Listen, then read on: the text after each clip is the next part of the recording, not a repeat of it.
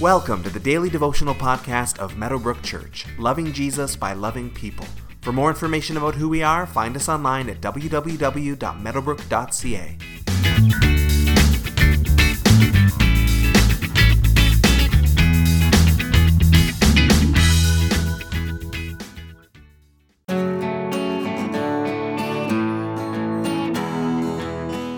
thrive in our Christian life, we all need to know who we are, especially who God says we are, as we've discussed in this podcast already. We all need to know how to overcome temptation as well.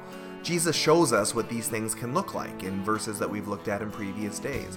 In his life, now that he has had his identity affirmed by the Father, now that he knows who he is, and now that he has proven the ability to withstand the enemy's temptation, he is now ready. His ministry can officially begin. Matthew chapter 4 verses 12 through 17 says, When Jesus heard that John had been put in prison, he withdrew to Galilee. Leaving Nazareth, he went and lived in Capernaum, which was by the lake in the area of Zebulun and Naphtali, to fulfill what was said through the prophet Isaiah. Land of Zebulun and land of Naphtali, the way of the sea, beyond the Jordan, Galilee of the Gentiles.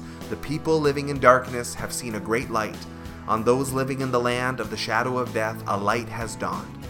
From that time on, Jesus began to preach, Repent, for the kingdom of heaven has come near.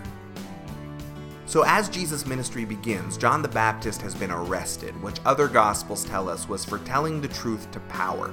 King Herod was in an immoral and ungodly marriage that violated God's law, and John was very clear about that, as all good prophets are.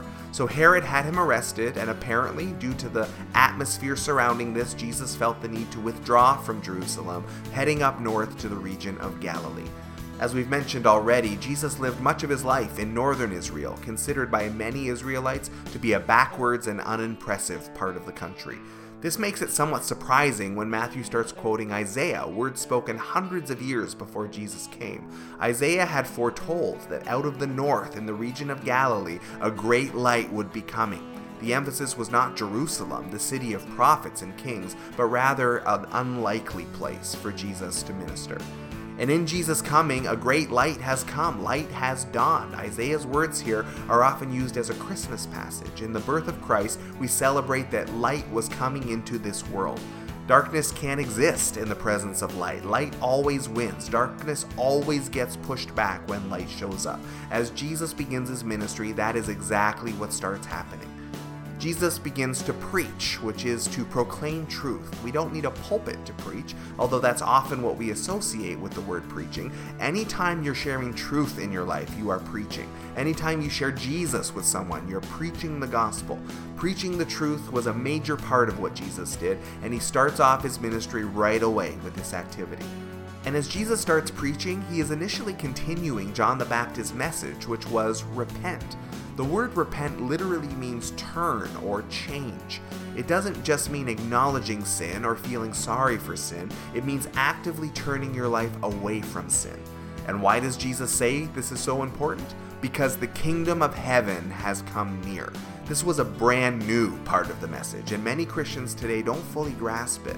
We think of heaven as the place where God lives, the place that we will go when we die, a far off place where our loved ones who have passed currently dwell. And it is those things, to be certain, but it is much more as well.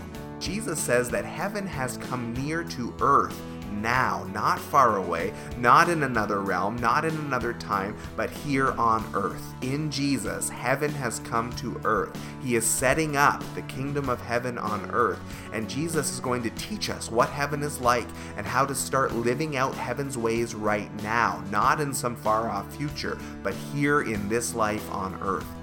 In Jesus, heaven has come to earth, and we get to experience some of heaven now, and we are to live out the kingdom's values and ethics now, not later. So take some time today to meditate on the kingdom of heaven in the here and now. How well are you experiencing heaven here on earth? How well are you living out heaven's ways here on earth? And how can you pray into this today, knowing what you know from these verses that we've looked at?